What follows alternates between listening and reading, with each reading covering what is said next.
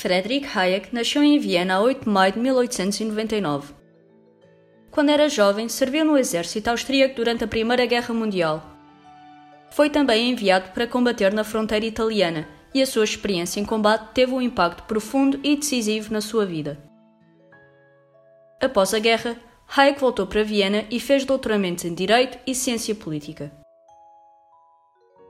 Trabalhando enquanto economista na Áustria no final dos anos 20, Hayek trabalhou sob a orientação de Mises e iniciou a sua pesquisa sobre ciclos económicos.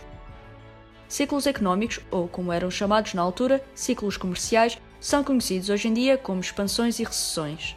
Em 1931, Hayek mudou-se para a Inglaterra e juntou-se à London School of Economics. O seu trabalho sobre expansões e recessões tornou-se cada vez mais conhecido, especialmente considerando o cenário da Grande Depressão dos anos 30 Durante esta altura, Hayek cruzou-se com o seu maior rival intelectual, John Maynard Keynes, que promovia a ideia de que o Estado conseguiria ativamente e eficazmente gerir a economia. Em contrapartida, Hayek argumentava que uma economia era demasiado complicada e a informação necessária para tomar decisões demasiado descentralizada para o planeamento centralizado ser eficiente ou eficaz.